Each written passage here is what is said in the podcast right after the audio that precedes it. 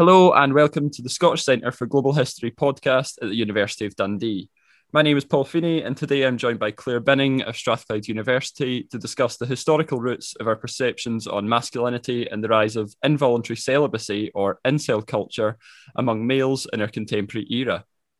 Clare is currently studying a Master's in English at Strathclyde, focusing primarily upon gender studies and the relationship between inceldom and Western literature using modern texts such as Frankenstein, Hamlet, and The Catcher in the Rye. She's also presented her research on incel culture within the wider history of gender relations at the Postgraduate Gender Research Network of Scotland. As a disclaimer, this conversation covers sensitive topics such as mental health, as well as the use of misogynistic language, which some listeners may find distressing. Therefore, listener discretion is advised. Clare, thank you for joining me. Hi, uh, thank you so much for having me. Before we get into uh, your research more specifically, this is obviously a topic that hasn't been covered much in uh, contemporary academia. So, can you just kind of lay out some key terms for us, beginning with, I suppose, what is an incel and how do they fit in within kind of broader themes of gender studies and masculinity, etc.? Kind of depending on who you ask and where you go, there are a couple of kind of varying definitions of incel. Uh, the kind of earliest research into inceldom and involuntary celibacy started um, around about the 90s along with the onset of you know internet um, culture. Definitions from that period by people like denise donnelly kind of go towards a more etymological description of incels as literally involuntary celibate people. So, a person who desires a sexual relationship but maybe can't achieve one due to perceived unattractiveness, social anxiety, and what they call um, love shyness. But um, more recently, the kind of combination of third wave feminism and the growing accessibility of fringe forum sites like Reddit and 4chan uh, across the kind of past 10, 20 years has seen inceldom become a much more um, toxic community associated with violent misogyny, um, ableism, racism, and white supremacy. And it has developed these strong links to online alt right and anti feminist movements in this collective, which has become known as the Manosphere, a big kind of group of all these different anti feminist and men's rights activist groups. Thanks. So you mentioned its kind of rise throughout the 90s um, towards today, congruent with internet culture and feminism and stuff like that. Can you speak a bit more about what the main causes of inceldom are and why its rise has been ex- so exponential over the past decade or so? I think it is important to try and not establish kind of a clear causality because I don't really believe so much that there exists one in the sense of a cause that can be traced quite clearly, but rather I would kind of argue that it's more of um, a gradual process, um, something like online extremist radicalisation, online grooming, and things like that. And it's something that has kind of come about, particularly with the internet, which has kind of facilitated the sharing of ideas, um, you know, across borders that wasn't there in the early days of the movement, where it was more of like a like an online kind of um, support forum and like a community where people would be able to go to one another with you know various problems. But from the kind of onset of third wave feminism and stuff like that, it has become something that is not a, an inclusive community anymore. It has become very exclusive and it has become incredibly radical in its kind of relationship with these other groups of online alt right communities. And I think that uh, technology is really what's facilitated that, perhaps rather than caused it. You mentioned the negative consequences of inceldom uh, in contemporary society, especially among ideas like radicalization. Um, what I am kind of most interest, interested in from the outset is how this radicalization process occurs, like how the internet goes from a sharing of ideas and uh, a means to express ideas in a kind of fair democratic process towards a tool for radicalization. How does the radicalization process occur for, for the individual? A good way of thinking about it in terms of maybe an analogy that works quite well is, you know, the, the popular um, saying that you're never more than six feet away from a rat um, in any city. Um, I think it's quite evident in anyone who has ever used YouTube or Reddit or Twitter or anything is quite aware of the fact that you're never really more than a couple of clicks away from quite extremist and bigoted material online, and in some cases, quite incredibly traumatic material online. And I think that the the kind of growth of these internet sites like Reddit and 4chan, where the kind of purpose of the site is to facilitate this, you know, shock value and troll culture, which, you know, doesn't really have much in the way of consequences for the users who post and share this kind of stuff and interact with this kind of stuff. I think that in that sense, it's kind of become something. Um, not necessarily that, that these attitudes didn't exist before the internet because they definitely did, but I think that it's the ability to share information so instantly and also anonymously is incredibly important. Of course, young children, especially, will typically absorb and repeat information that they hear almost instantly. And I think I'd argue that particularly, um, you know, Gen Z kids, I think they're just as likely to repeat slurs and attitudes and behaviours that they might hear on, you know, South Park for our generation maybe and TikTok for younger kids today, um, as they are from their parents or peers on the playground. So I think it's about an amalgamation of of um, different cultural artifacts and the ways in which these artifacts, when they're not looked at critically, can kind of develop this role in facilitating ideas that perhaps they weren't intended to in the first place, or in exposing particularly young children to ideas that you know aren't aren't meant for young children to view because they can't look at things critically. Mm that's that's fascinating. I think especially when you look at the cultural uh, artifacts that exist within society, there seems, especially among the youth, there seems to be a, a, a blending of sincerity and I suppose what you would term as meme culture in online forums uh, like Reddit and 4chan, and that that seems to create a breeding ground for uh, incel culture to arise. To what extent do you think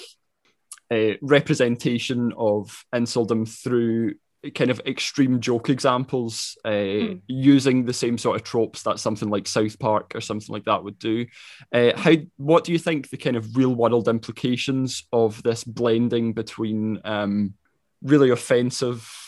harmful material and kind of what's perceived as a joke or a meme online? What do you think are the kind of real world implications of of that kind of thing? So I think that in terms of the way that um, these kind of cultural artifacts um, relate to incel ideology specifically, and also you know um, anti-feminism and alt-right movements more broadly, it's quite hard to know, you know, from the first instance who's who's trolling, and and then on the other hand who's actually serious in their threats um, that they might make towards women or people of colour or other people. Um, I think one good example of it is jokes about about rape culture and stuff like that. You know, it's difficult to find the dividing line between someone who is making an incredibly harmful and offensive joke, as it were, about threatening rape against somebody and someone who actually is saying these things with the intent to go forward and carry out a crime like that. And I think in terms of radicalization process and stuff like that, it is something that starts quite young. And part of the reason why I'm looking at literature is because of its role as as something which goes beyond just books and plays and things like this that exist in academic spheres because literature um, you know has this cultural capital associated with it. You might have never read frankenstein but you you know what it's about. You know frankenstein's monster you know the character. Things like this are incredibly important because these artifacts have a cultural value assigned to them. There are things especially meme culture is incredibly significant in taking quotes examples images and things like this well out of context and kind of and using that to justify something else or using that to make light of something else completely out of context. And i think in terms of radicalization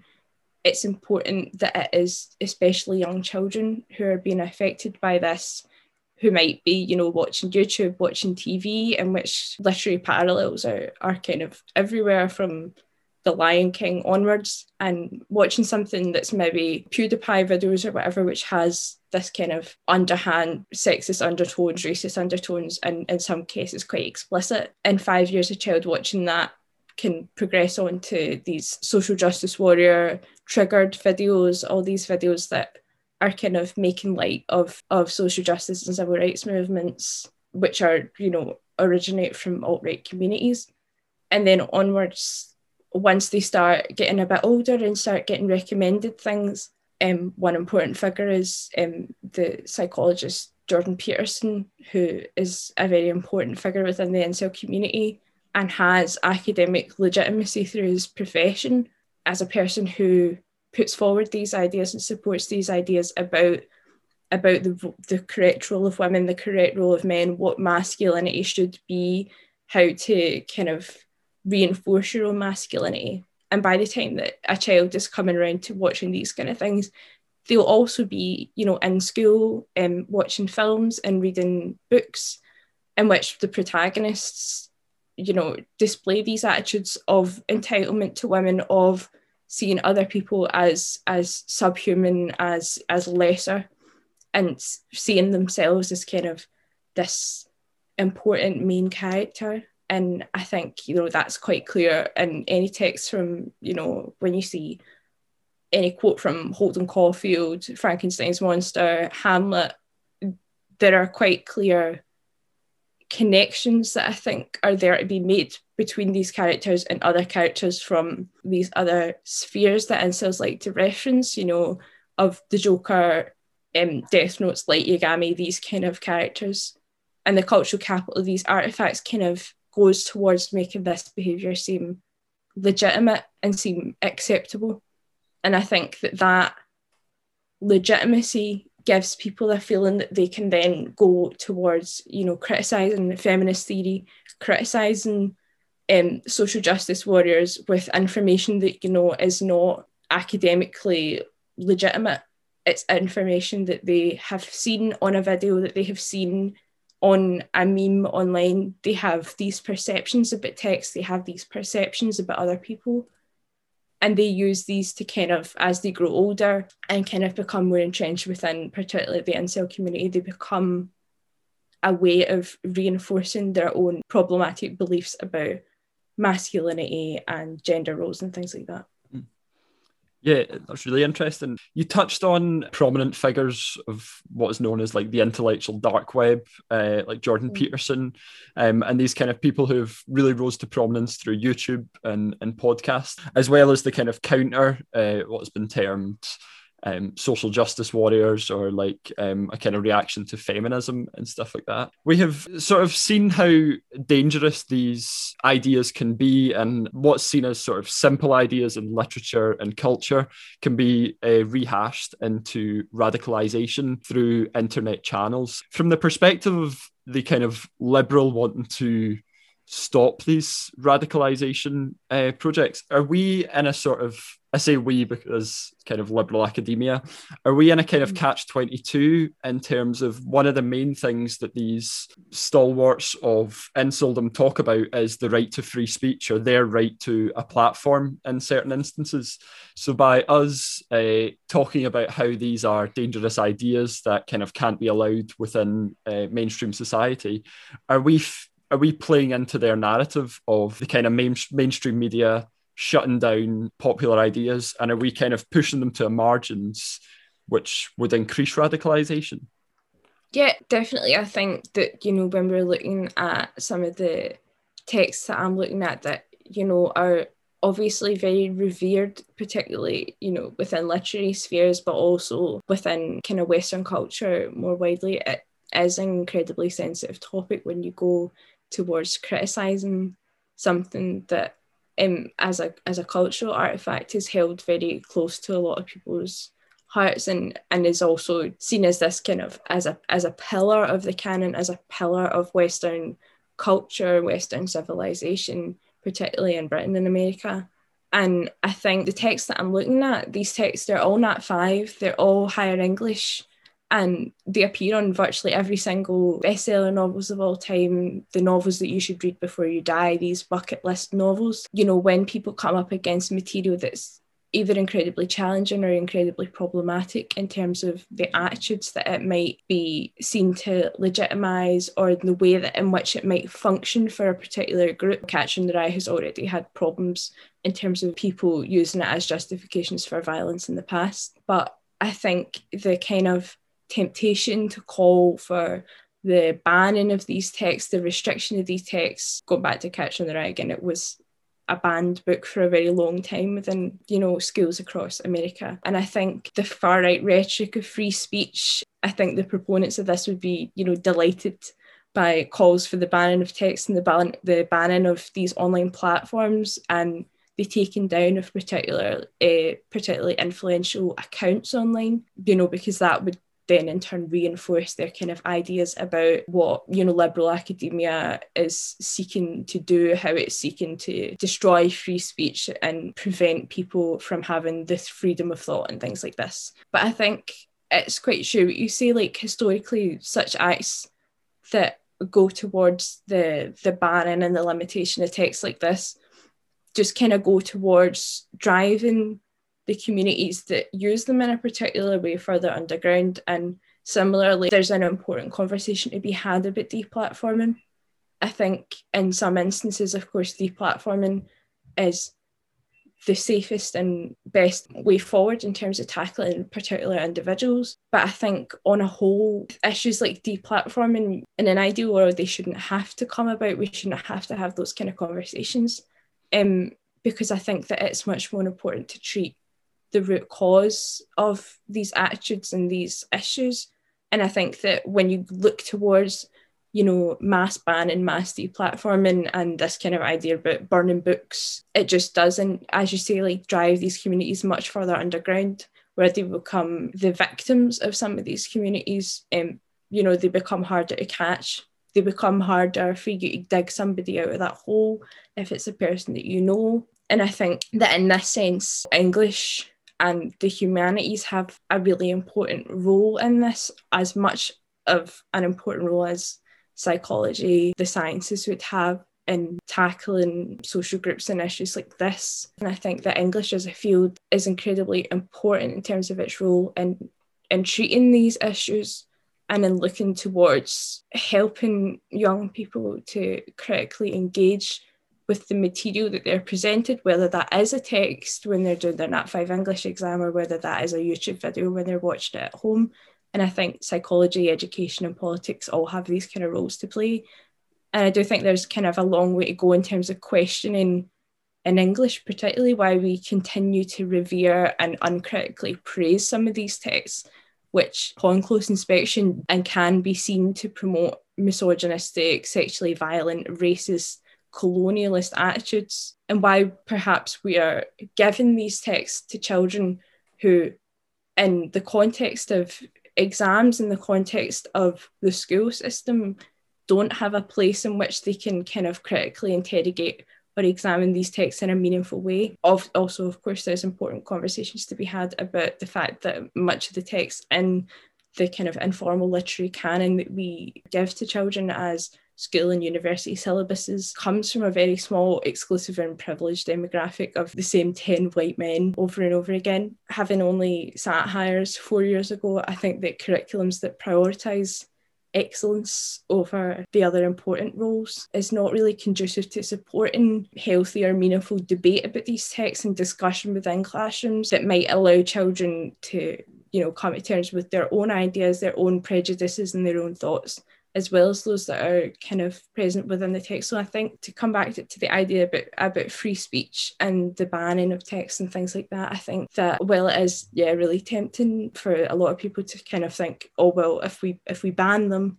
then they don't exist. But these attitudes have always existed and probably will always exist unless they're kind of treated at the root cause. That that's fascinating because I think one of the critiques of the left is this idea that we're seen to be shutting down ideas or that uh, implementing cancel culture and stuff like that. Whereas from kind of what you said, it seems like almost the opposite is the solution is that you're uh, asking that actually these texts are really important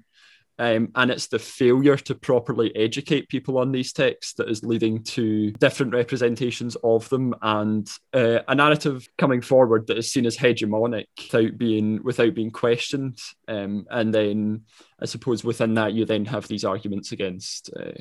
moral relativism and kind of some of these more uh, postmodern critiques uh, of these texts. In terms of your research more specifically, um, can you talk about how you arrived at a critique of um, texts like Frankenstein, Hamlet, and The Catcher in the Rye, and how, uh, more specifically, these um, fit in with uh, our perceptions of themes like incels, masculinity, um, and kind of gender studies uh, more broadly? Yeah, um, so my thesis um, as it stands currently, is entitled The Incel Book Club Inceldom, Toxic Masculinity and the Literary Canon. And it's an interdisciplinary project across English and gender studies, which combines internet and social media based research with close reading and feminist analysis of this kind of core group of literary texts from within the canon. Um, the texts that I'm going to be looking at primarily are Hamlet from 1600, Frankenstein from 1818, and Catcher in the Rye from 1951, all of which, um, you know, are very familiar, um, probably to listeners as kind of important pillars of the literary canon and in turn also from school and university syllabuses. I think in researching and writing it, my intention is primarily to start off by determining whether these texts and and others are being appropriated by the involuntary celibate community as justifications for violence, misogyny, and self destruction. Um, to also examine the possible ways in which literature could be said to facilitate um, possible appropriation and identification with these texts. Um, and finally, to look towards what potential implications the, the function of these texts within this kind of um, community or this group um, has and what the relationship it has to notions of cultural capital and social elitism. So the main reason that I wanted to pursue this topic in the first place was um, I'd honestly become kind of fascinated during my undergraduate degree by what I saw as a pattern emerging across my um, university and also school literature assignments. Um, and you know the almost cookie cutter protagonists that seem to crop up time and again in novels, poems, and plays all the ways from the 17th century through to even last year. Um, and in preparing to start my research um, early last year, I spent a whole summer on Reddit, 4chan, and incels.co, which is an independent incel forum site and one of the most popular ones. And I kind of searched continuously for mentions of classic literature through, um, you know, posts looking for book recommendations from other incels, post debating which um, fictional characters are incel um, and references um, in jokes and memes that they might make to um, classical literary texts. And I compiled this kind of big list of posts and tallied up um, the most prevalent texts, the ones that appear time and again, and the ones that um, are kind of gone into the most detail about their function and their role as incel texts. Um, so that kind of helped me to settle down on my um, my big three of Frankenstein, Hamlet, and Catcher, as well as um, potentially looking at others like The Hunchback of Notre Dame and Brave New World. But um, there are, you know, through looking at it, there were masses of texts from, you know, um, Cyrano de Bergerac through to um, much more modern texts like Fight Club and American Psycho. Um, and I think the texts that I've selected to look at um, are quite useful in terms of the kind of historical span of the texts um, because I think that the idea about tracing these attitudes throughout history is something which could potentially be quite important for the incel community and looking at them. And I think that in terms of gender studies, there has been kind of, you know, quite a large focus, particularly within um, academia and um, taught gender studies courses and things like this. There's a perception that gender studies is women's studies quite clearly, and that a lot of people feel. And I think this topic is quite interesting in the sense that it looks primarily at masculinity but also in the ways that this particular form of masculinity itself has has constructed other new forms of femininity um, and new gender roles and new kind of ideas about the ways in which gender ought to function in the perfect um, kind of utopian society for incels. And I think that within the kind of um, the kind of incel scholarship that exists currently, most of the research that I've um, that I've looked at and that I've been referencing kind of looks much more towards the role of the internet and things like this, and um, you know more recently popular media like film and television and kind of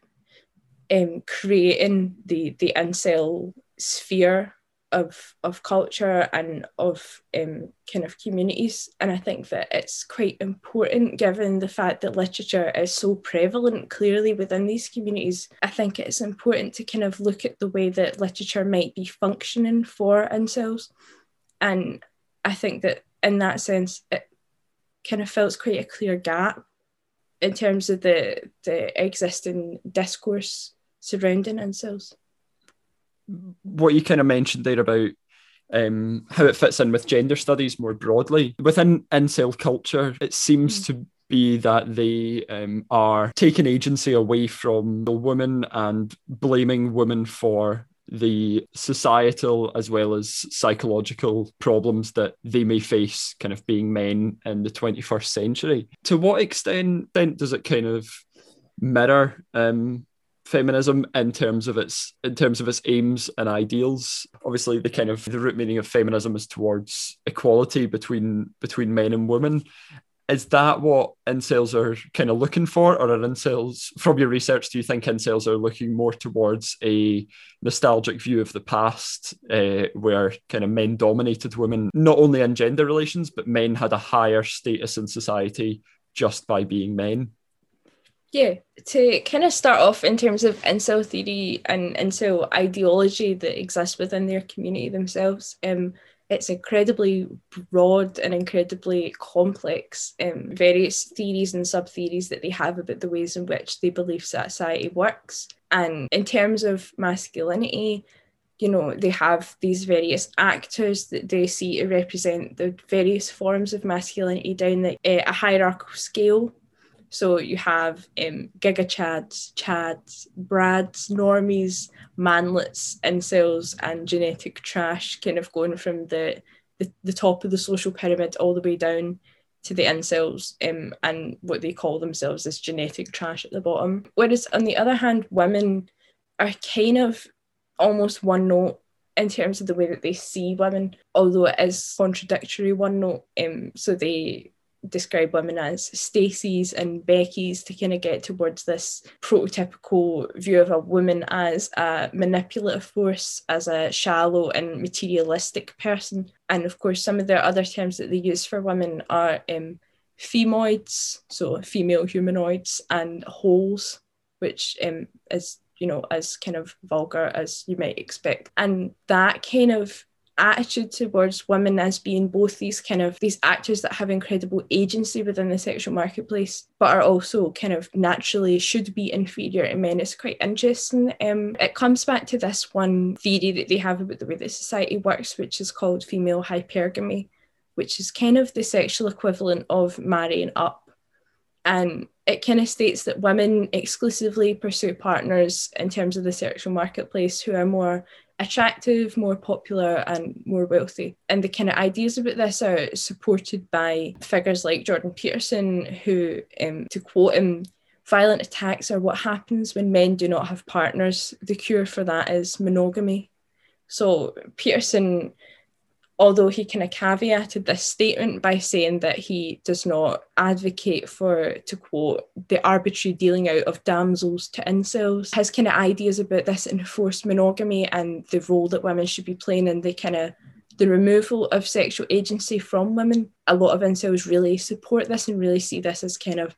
the way forward and the way to kind of combat the progress that, that feminism has made within society in terms of pushing for gender equality. In this kind of theory, women control the sexual marketplace. So it's quite surprising to a lot of people that incels are giving women this kind of incredible degree of power and agency over their own bodies, over their own lives, and also quite critically over men, um, which is you know interesting given the fact that they very frequently refer to women as inferior beings and their their kind of ideal that women's primary function should be to fulfill the sexual and emotional needs and desires of their partners. But I think kind of what they're getting at is that feminism in this sense has given women ideas above their station. And that's something that, you know, has caused inceldom because no longer are women going for what they call their looks match, which would be someone that you would rate in, on an attractiveness scale as a one, they see that one should one should go together, ten should go together. Like the most stunning people in the world should be going out with the most stunning people in the world. But they don't believe that women date down in that sense. They don't believe that women will pursue relationships with anyone who is less attractive or less wealthy, less popular in terms of um, kind of society than them which of course is not true because that's not how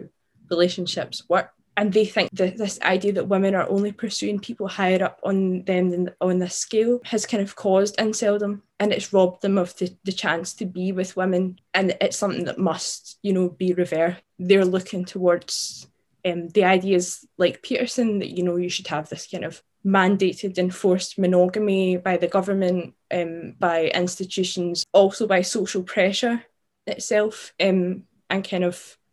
society as a whole more broadly, they kind of believe that that might be one solution to freeing them from their plight. One of the most interesting things um, from your research, more specifically, seems to be this cognitive dissonance that occurs uh, sort of within incel culture, and that at every stage of their ideology is to uh, denigrate women and take agent sex, uh, sexual and societal agency away from women in all spheres. Yet they see stereotypical representations of women as their savior, as way to get out of inceldom. And there also seems to be a real contradiction in terms of ideology, and that um, we spoke earlier about how it filters into um, alt right circles and this reaction to feminism and social justice and stuff like that. Um, but within that, they are speaking about um, different state mandates and different um, ways in which equality should be achieved. Uh, I think uh, Dole called it sexual Marxism. Um, yeah. From that perspective, so there really seems to be um, a kind of dissonance within themselves, and then uh, a kind of contradiction between their uh, political ideologies. I think it kind of originates from this their ideas about masculinity and you know what true masculinity should be, which is something that um, you know Jordan Peterson in his writing and in his kind of appearances on podcasts like Joe Rogan and stuff like that has um you know spent a lot of time looking at and I think in terms of masculinity it comes down to the fact that a lot of the common denominator across incels is this kind of insecurity in their identity but particularly in their masculinity. Um and you know there's a lot of this rhetoric, like I said, of referring to themselves as genetic trash, as subhuman, and things like that, um, using racial and um, ableist slurs against themselves in some instances. And I think that it is this kind of struggle against the the modern image of the alpha male, this kind of white, blonde hair, athletic, popular um, guy. And and I think that they kind of in, instead of um, you know looking looking at people as individuals they kind of they they revert back to these ideas about these actors the chads and brads and stuff like this as the archetype of, of a meathead of a jock which they give these kind of stereotypical names of chad and brad to. Um, and i think there's also in terms of their self-image quite a strong undercurrent of um, white supremacist and uh, internalized racist values within incel forums. Um, you know, there's a lot of um, praising of Caucasian features, um, fetishizing aspects of other ethnicities in particular. Um, you know, they highlight kind of um, tan skin, um, strong bone structure, and um, also incredibly fetishistic views, particularly of Asian men, which are derived from their kind of reference spaces um, in anime and um, kind of idol culture in Japan and Korea places like this, which is, you know, quite a big part of their kind of cultural reference base and their idea of like what women want. And there is kind of this constant struggle between feeling that their feelings are kind of due to their physicality and their physical perceived attractiveness. You know, so many um, incels spend time on these forums fantasizing about and also taking part in extreme diets, uh, workouts, and surgical enhancements to kind of try and attract women. And I think that that's kind of itself rooted in their kind of view that women are shallow and materialistic, you know, looking for arm candy and social capital rather than a relationship and an emotional connection. And this, in turn, I think you can probably see the way in which their ideas about masculinity reinforce their ideas about about femininity and their ideas about what fem- feminism has done to women and how it has kind of turned women from these from this caveman society and their idea about the way that society should work and that women should not have sexual agency. So i think that that in turn has warped their view of what an ideal girlfriend should be what an ideal partner should be and an ideal relationship. And i think that that is important to kind of stress that their view of themselves and what they should be informs their view of what the ideal woman should be in terms of looks and also in terms of personality and social role. Mm. You sent me the ContraPoints video on mm-hmm. incels, uh, which I'll tag in the show notes um, below. It's a really interesting um, kind of overview of how incel culture developed. She really touched on something that you spoke about there, and that most of the kind of um, self-deprecation and the uh, self-loathing among incels online seems to come from um, body image issues and yeah. uh, issues about where they exist uh, in society. She made the really kind of good point about like the obsession about around jawlines is the same mm-hmm. that she experienced as a trans woman, trying to fit uh, society's different molds. So would it fair to say then that the the incels frustration or the incels hatred of feminism their ideas concerning um, what makes uh, what makes a man or uh, how they should fit contemporary body image um, these kind of were the ideas that have been challenged throughout feminism um, for mm. for years and have been seen by um, people like Mark Fisher as uh, uh, um, outcome of capitalism, sort of selling a constant dissatisfaction with um, both societal value and uh, body image value. So, would, would you argue that incels' frustration and um, kind of anger towards feminism is just justifiable in terms of the the image that they have amongst themselves about like these are things that everyone feels everyone kind of feels that they don't fit a body image and stuff like that. But rather it should be a critique against capitalism and the way that we're sold a constant dissatisfaction. And that's something that feminism has kind of recognized early on and and worked to challenge um, but with uh, men's rights activism and, and this manosphere that you talk about, it seems to be going in the opposite direction and harming the very people who have the ability to point out the um, the main issues within their culture and the kind of the real targets of this, which would be um, advertising, um, tech corporations, and the sort of powerful institutions which are uh, profiting off of people not feeling great about themselves. Yeah, um, definitely. I think it is quite important to state, and is perhaps quite controversial to some people to state that, um, you know, being an incel is not a crime, and I don't necessarily believe that it should be viewed as a bad thing, particularly in terms of you know the original definition of an incel as a person who struggles to attain a desired relationship. Um, and you know there are there are still plenty of people within and incel communities online that um, subscribe to this definition of themselves and are perhaps just love shy and stuff like that. I think that these, in some instances, are just people who are unable to get relationships and are kind of seeking support against this wave of, you know, Instagram, the perfect life that people live online, and the perfect relationship, particularly because relationships are seen as such an important milestone in a person's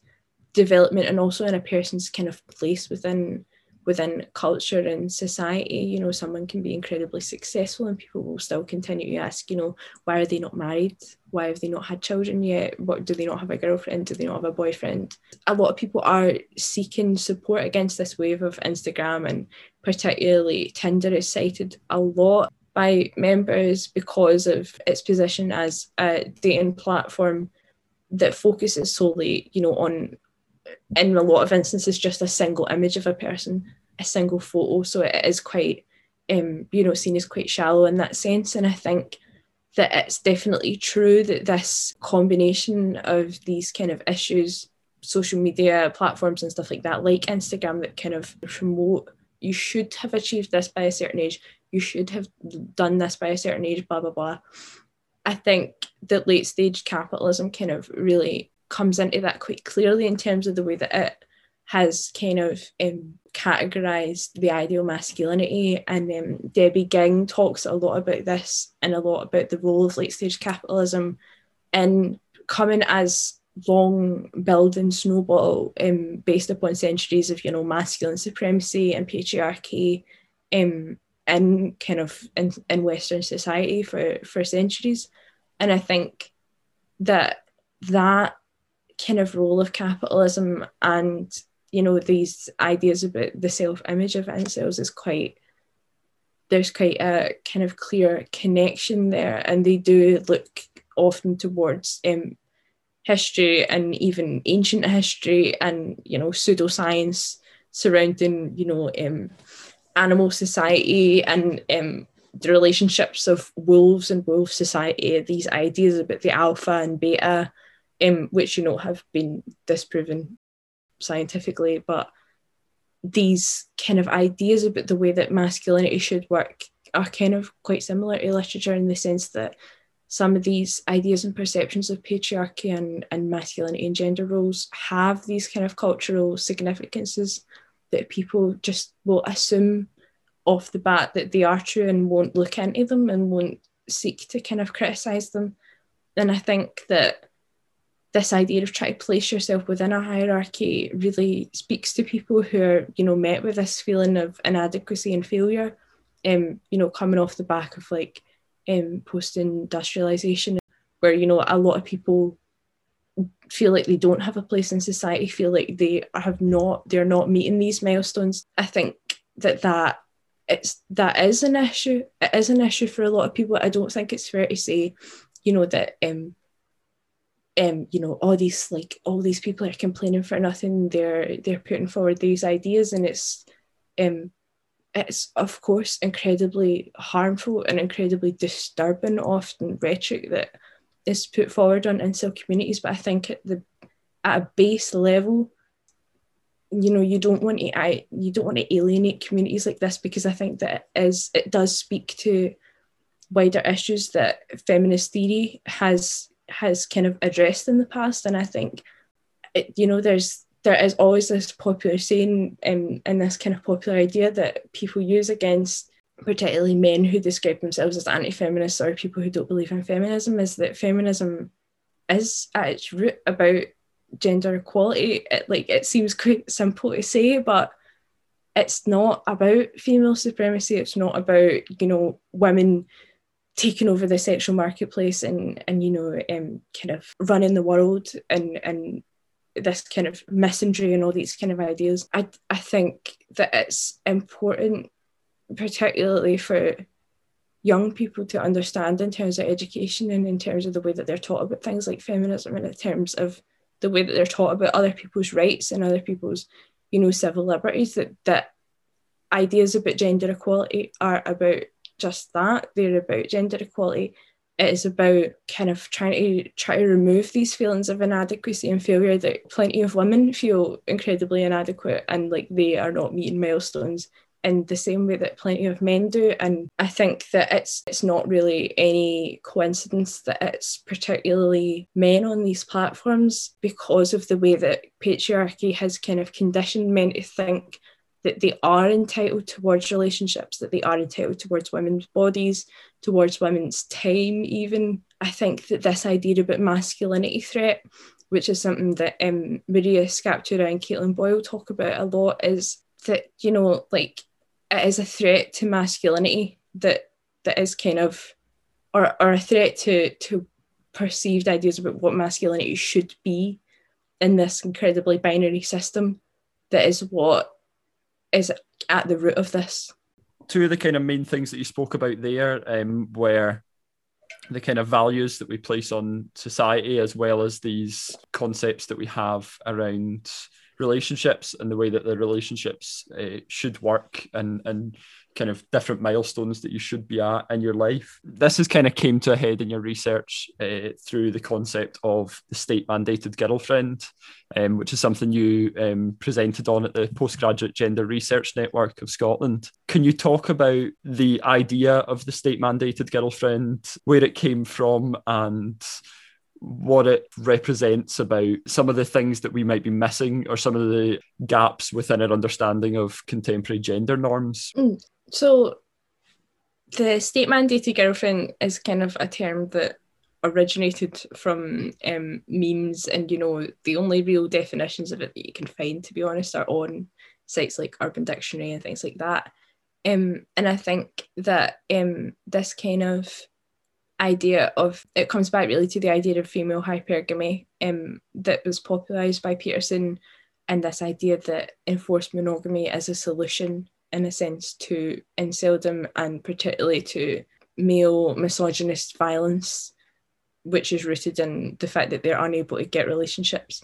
So the state mandated girlfriend originated as a meme about kind of the ideal the ideal the ideal girlfriend meme and there are you know masses of these if you were to look up that will talk about ideal girlfriends based on people's personal preferences. So it's something that people will make individually and quite specific to them that will relate you know to things like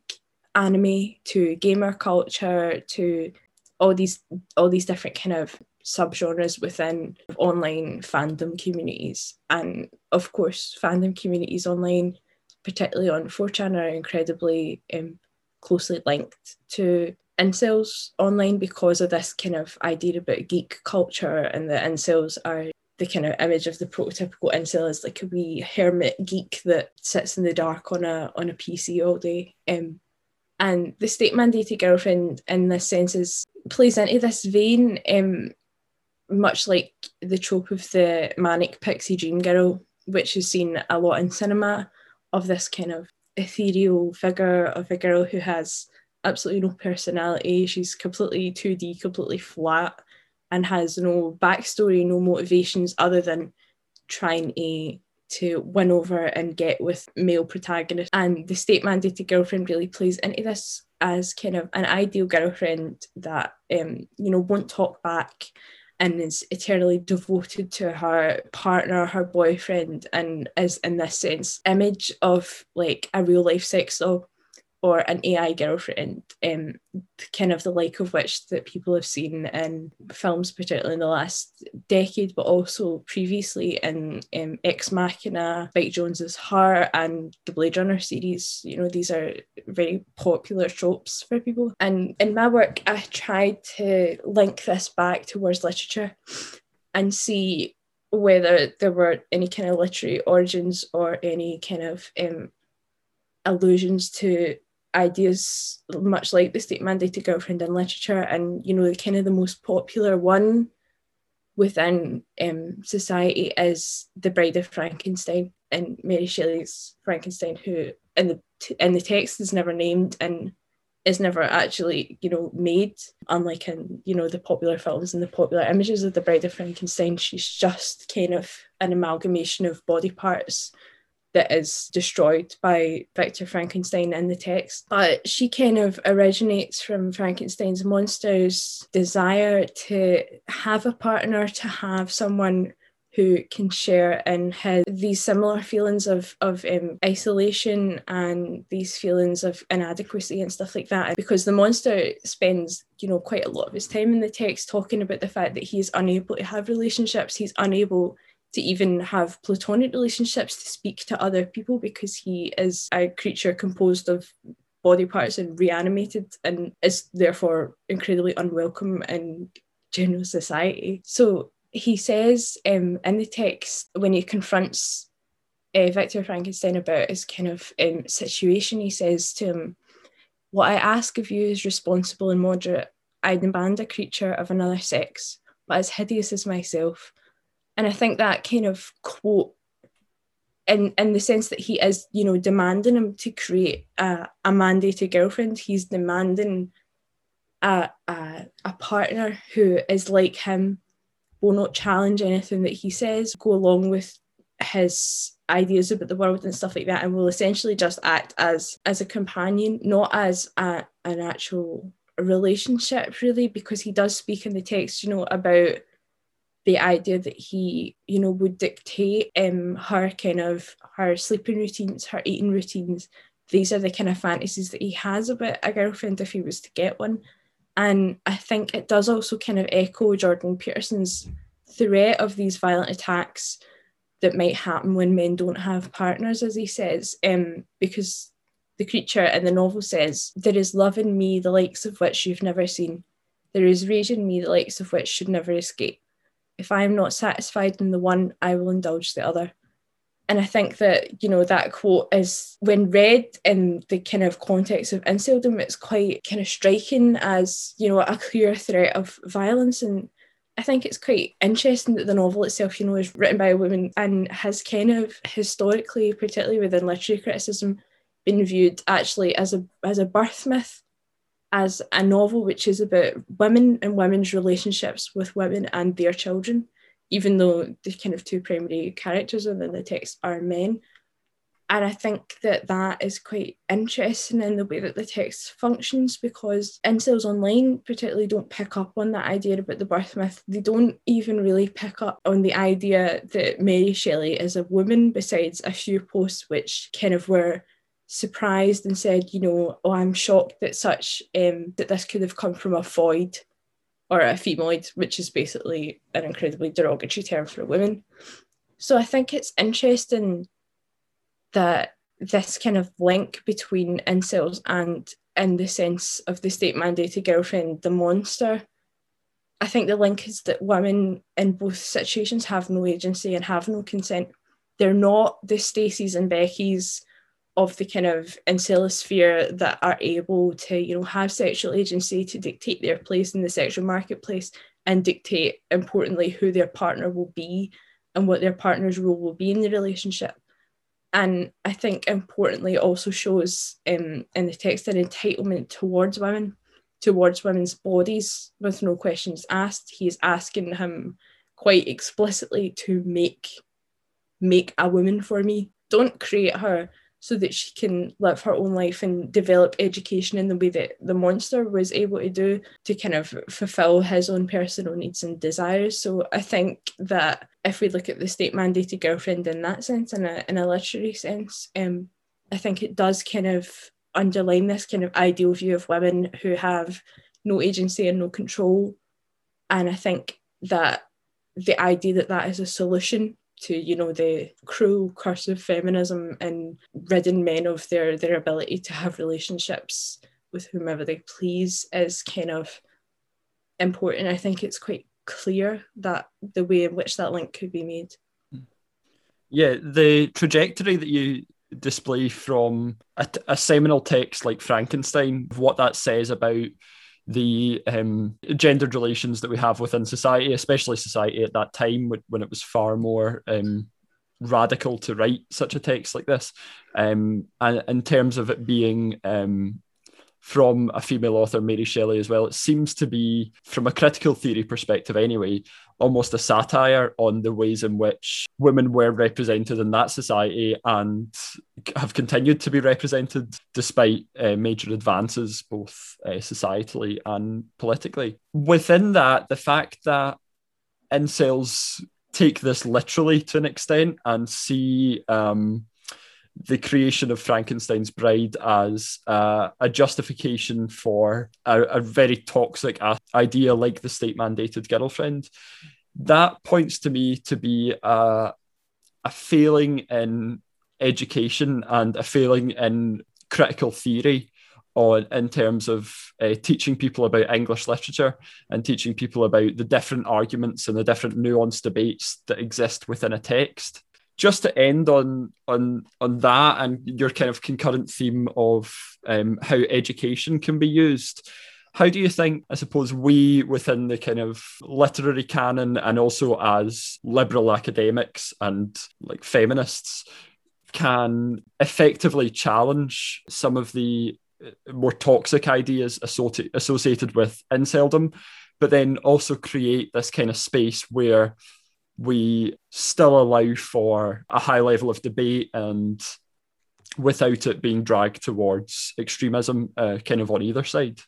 I do think it's definitely true that, particularly within the education system, um, you know, I think it's quite damaging the sense um, from a personal perspective it's quite damaging this idea that that school and literature particularly and you know other art subjects if you and, and humanities subjects if you look at you know history modern studies um, and languages even um, i think that it's quite damaging the narrative that's sometimes pushed within schools and also at much higher levels in higher education and academia. Um, the idea that the humanities somehow have less value than STEM subjects, um, particularly for children, um, you know, being pushed towards academic subjects. And by academic subjects, they really meant the sciences and maths in society. And I think that's an incredibly damaging thing to reinforce in young children because I think that you know just as we're in a global pandemic and kind of um, international political turmoil recession and these kind of things it's incredibly important to have political scientists it's incredibly important to have scientists and medics and engineers and physicians and these kind of things in the same sense a subject like english is equally important and i don't think that that stress is made enough within education, um, you know, in schools and even at uh, university level, I don't think that that is stressed enough. And I think that the role that humanities and particularly English in the sense of um, close reading skills, I don't think that that role is kind of discussed enough. And, and I don't think that children are presented with the kind of possibilities that come out of English because, you know, um, there's this idea that English is a pointless degree, that that is something that kind of the the exam factory system has kind of um, facilitated in the sense that children are you know presented with English and their only experience with English literature and English language as a kind of subject is this idea that English is it's it's about memorizing essays. You're given the quotes, you're given the the topic sentences, and you're given the context and the analysis, and then you're told to link it back to the question and memorize it and repeat it in the exam. And that is not what English is about. It's not what English should be about. And I think that you know the critical thinking skills that hu- that the humanities can offer to children, to young people, and you know to adults as well. I think that that is the key, particularly in in looking towards reducing some of the bigotry, some of the harmful attitudes that can be spread online and not to say deplatform these people, take these people down, although in many cases they rightly should be taken down and perhaps from a moral standpoint do not deserve a platform online. But I think that giving children the critical thinking skills to actually look at a source, to look at a YouTube video is kind of like it's it's important that people should have these skills and have the ability to look at things and decide for themselves whether or not something is legitimate, whether or not something is a place from which you can you can trust a source. And I think that that's something that the kind of exam system does not allow for. And I think it's incredibly sad that that's the case. And I think it's also important to look with children and examine the kind of role of literature and cultural capital. I think that it's incredibly important to look at the ways in which literature can constitute a means of identity formation for people, particularly young people who are incredibly, you know, impressionistic. And I'm sure you and many listeners will be aware of the fact that at some time or another you you know based your own personality and your own identity on a book character or on a film character on a pop star or whatever like literature's no different and i think that kind of it's important to note that you know many of the incels probably haven't read these texts and they don't interrogate them fully and they take them quite literally. And i think that that's often what we're kind of trained to do in school. I think we're trained to kind of just look at it and say here's the spark notes copy paste and i will just write that out in the exam and then i'll move on. And i'm not really interested in what this character has to say or for those who are interested in what a character has to say and you know in terms of a character like frankenstein's monster look at his kind of entitlement to women and think wow yeah that's how i feel like i said before i don't think that it's you know necessarily a crime to find yourself finding parallels with these characters and find yourself you know, identifying with these characters because there is a reason why these texts are so popular. There's a reason why these texts are so interesting and fascinating to read. And I'm not, I would be the last person to come out and say that I don't think that Hamlet, Catcher in the Rye, and Frankenstein should be taught in schools because I think they're incredibly important texts for young people. I think they have incredibly important things to tell people and to offer young people about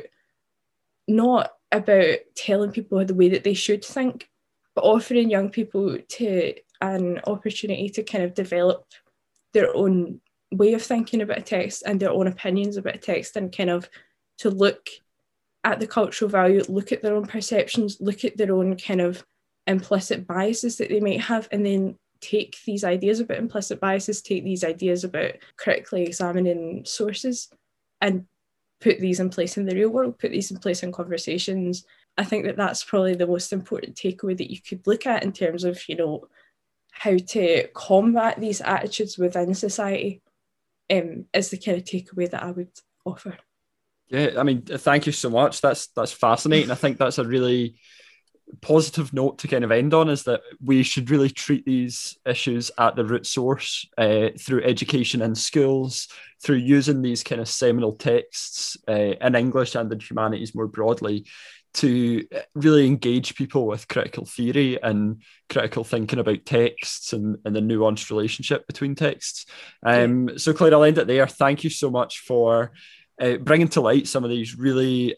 important yet sometimes overlooked ideas and kind of intersections between gender studies, English, and history more broadly. Um, so, yeah, thanks so much, Clare. Thank you so much for having me on. Um, I just want to say, of course, to anybody who's particularly interested in this, please um, feel free to get in contact and also feel free to